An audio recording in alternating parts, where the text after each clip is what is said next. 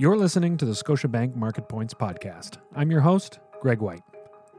Market Points is part of the Knowledge Capital series, a collection of audio, video, and written commentary from Scotiabank Global Banking and Markets leaders designed to provide you with timely insights and analysis. In spite of an agreement led by the United States, Russia, and Saudi Arabia to cut global oil production, on Monday, April 20th, 2020, for the first time in history, U.S. oil prices dropped into negative territory. How deep will the oil crash go, and more importantly, how and when do we come back from this? On this episode of Market Points, Scotiabank commodity strategist Michael Loewen breaks down the market forces in this complex and critical industry. Hi, Michael. Thanks for being on the podcast today. Thank you for having me, Greg. Crazy day in the oil markets yesterday, which was Monday, April 20th. And I think before we jump right in um, to that, maybe you could provide some context for those that aren't involved in uh, commodities or oil on a, on a regular basis. When we talk about the oil price and oil prices tanking, um, what price are we actually talking about? Right. Um, so the oil price that the headlines in the newspapers um, that you see around you is, is, what's referred to as the prompt month contract or futures market contract. And what that is, it's a fancy word for just saying that is the first month ahead of us for delivery. So as of today or, or and yesterday, the prompt month contract would have been for May 2020. Um, that contract rolls off and is no longer the prompt month or the first month of the contract. Um, tomorrow, the 22nd, June 20 becomes the new prompt month as the May one rolls off into the cash market. And so it, this is very important to understand in that the way that futures markets trade changes based upon how close they are to the cash market. So as a contract approaches expiration or, or, or approaches it, the cash market, it should start to reflect supply demand fundamentals for that specific delivery contract month. And in this specific case, the availability of storage, given that we were we are and will be severely oversupplied by the time we roll into May, the May's May cash market. So, in, in terms of what happened on Monday, can you put that in a historical context? Has anything like that happened uh, before or in, in the modern era? Not for benchmark crude oil prices. And when I say benchmark, I mean about the two oil prices that people typically talk about, which is West Texas Intermediate and Brent markets. We have seen other oil markets trade into the negative territory but this is the first time we've seen it for WTI and Brent. And importantly, we've also seen this happen in other commodity futures markets as well. So, so uh, natural gas part markets have traded negative on multiple occasions in the past. Uh, we've seen this in power, in agriculture. We've seen it in quite a few other commodity markets. It was pretty interesting to see the CME, Chicago Mercantile Exchange, come out just to clarify when things were getting a little bit hairy yesterday that yes, indeed, WTI can trade negative, which was um, which was quite the event. So we haven't seen this in WTI or Brent, and yet uh, here we are. Is this all driven by inventory issues? It's not all due to inventory issues, right? Obviously, the inventory issues are the symptom of an underlying problem, and the underlying problem is the oversupply created by demand destruction from COVID nineteen, the res- response by by various governments and economies to shut down, which has drastically reduced the demand for crude oil and refined products during this this trying time. But in addition to that, we also had an OPEC price war at the same time in, in throughout March. That is now over. However, the lasting impact of both the supply and the demand impact has created such an oversupplied balance in the market that we are filling up storage far too quickly, and so that storage is now, um, which was which was set up as a way of of uh, temporarily handling imbalances in the market on a short term basis, now has to cope with much more of a long term solution, which is just simply not set up to do so. And so this is it's more about this, the storage situation is a symptom. The oversupply is the is the, the root cause, and how this symptom has manifested now is there there's no more storage space available. Well, there there is forecasted to be no storage space available into May, and as a result, if you are naturally long crude oil as an E&P, or you have been long those contracts, then trying to unwind your position uh, creates a situation where nobody's willing to buy it from you, and that's essentially what happened there. Is um, it's not just storage; is the, the market got completely taken offside and wasn't set up for this scenario from the beginning. So the price war ends, and then you have the United States cooperating with OPEC and Russia on this deal to restrict supply to support prices. Um, what happened to that? And uh, are the is the United States working with OPEC now? Well, okay, so that's that's pretty. It's there's a very important distinction here no private enterprise within the United States can collude to fix pricing. And so no private enterprise um, can directly be a part of OPEC. The only way that this would be allowed to happen is whether or not it came directly from the top, from the government, where the president himself um, would have to uh, would have to use the Defense Production Act, which he can use during wartime efforts to redirect production of goods and resources around in and around the United States. And so he could use that act to change how E&Ps are producing and what they are producing during this COVID 19 wartime like effort. So there is one remedy there. The US doesn't import any Russian oil, anyways. They import um, roughly around one and a half million barrels per day of, of OPEC supply as of today. It used to be substantially higher than that uh, it, it, that wouldn't balance the market. If you were going to completely tariff U.S. oil in the in this to the point where no barrels came into the market from OPEC, you'd still be oversupplied in the United States alone, just locally here. Um, so Trump didn't really. Um, I wouldn't say that the U.S. is is cooperating with OPEC Plus at all. I would say that Russia and Saudi Arabia and the rest of OPEC are creating a scenario where they're putting price, they're trying to target Brent prices that are just enough to allow them to get by over the next little while, while also continuing to create pain within the US shale sector. And by doing so, US supply will start to fall as a, as a result of the economics of US shale. It's just not profitable to drill, and those legacy well declines are just far too high at present. Are are there any countries, uh, oil producing countries, operating profitably at, at these levels we're seeing right now?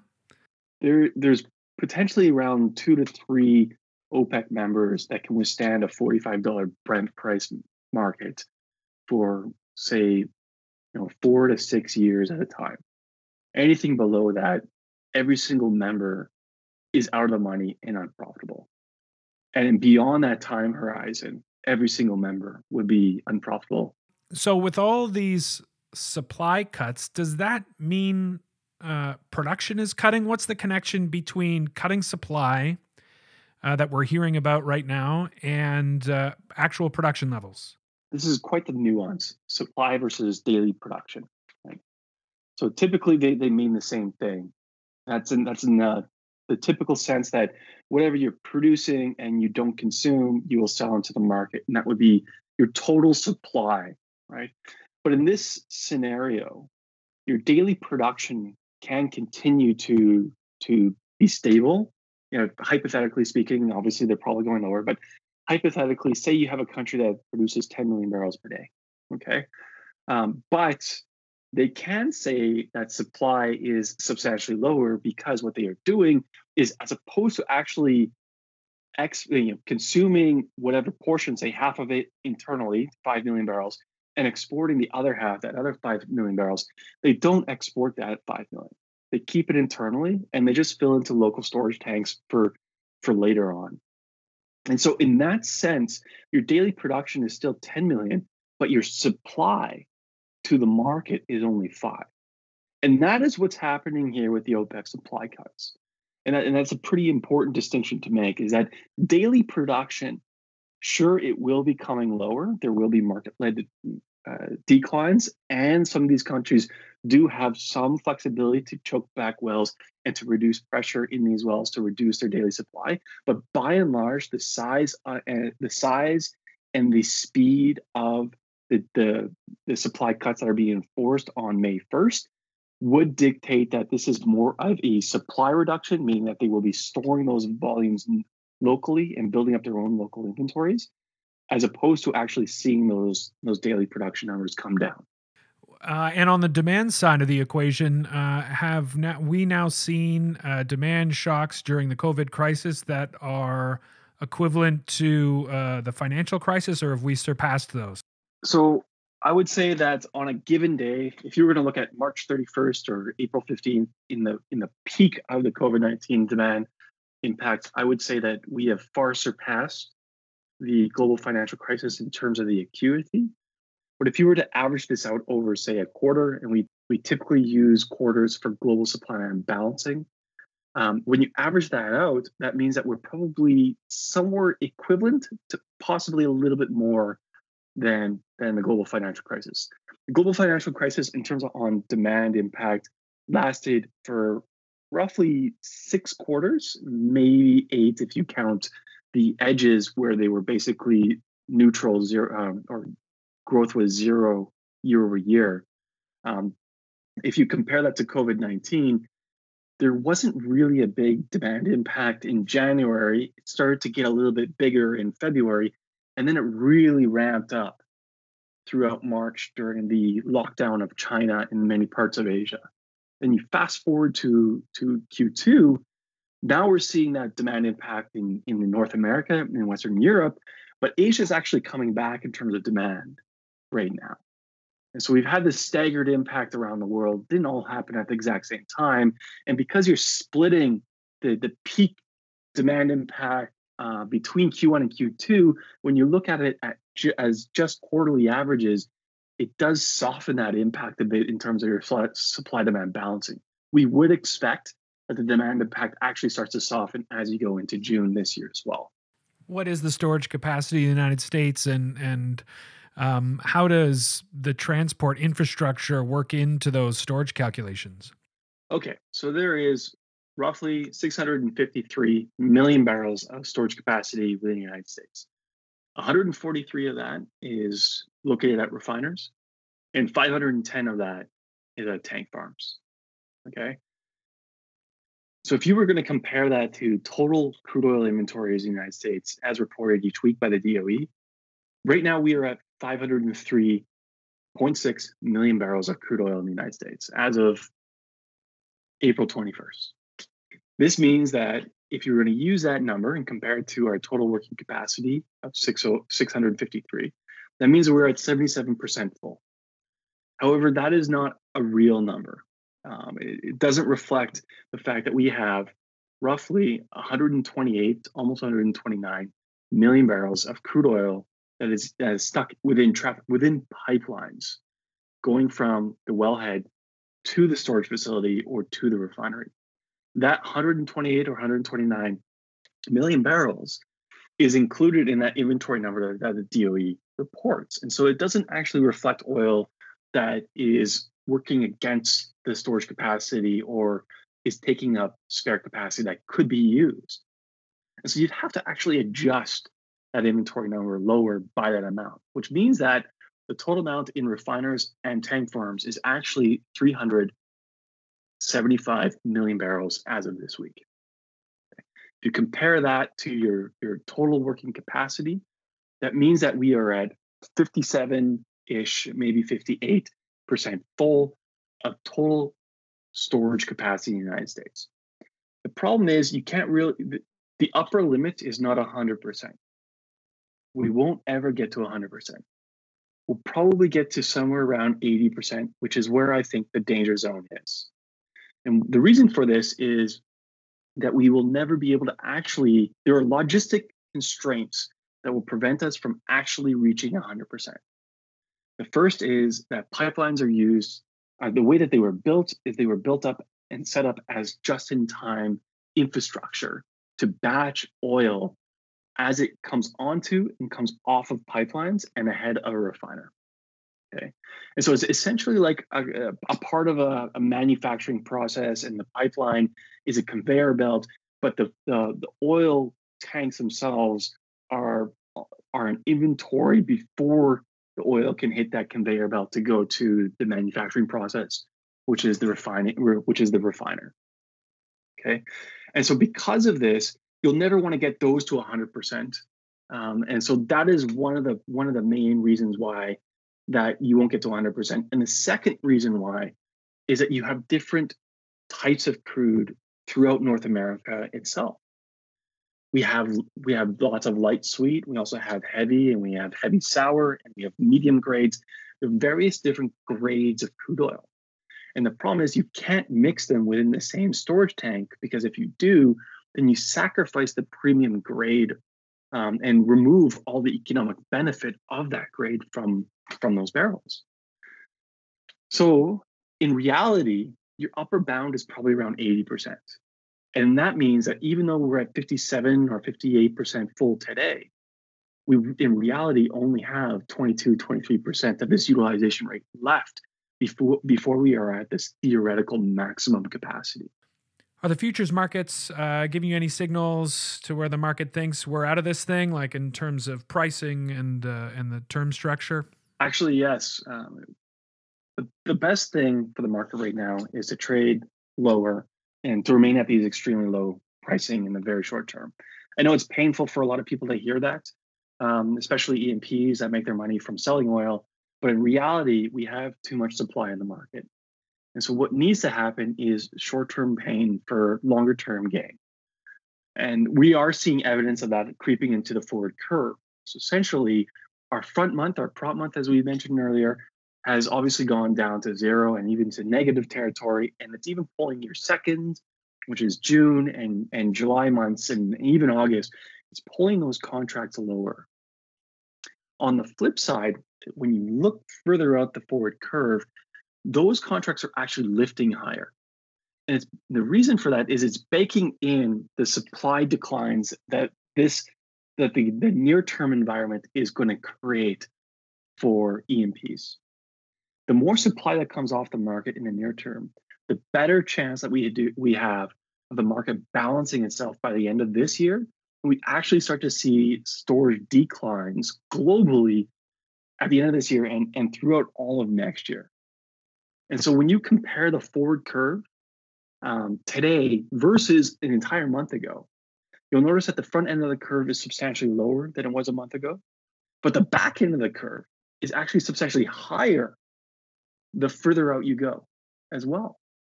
Uh, we are actually five to ten dollars higher. Um, I think by the year 2026 than we were at this time one month earlier. So the the for, the market is smart. They understand the situation the pain in terms of the that we're seeing today will be for the benefit of the oil market longer term.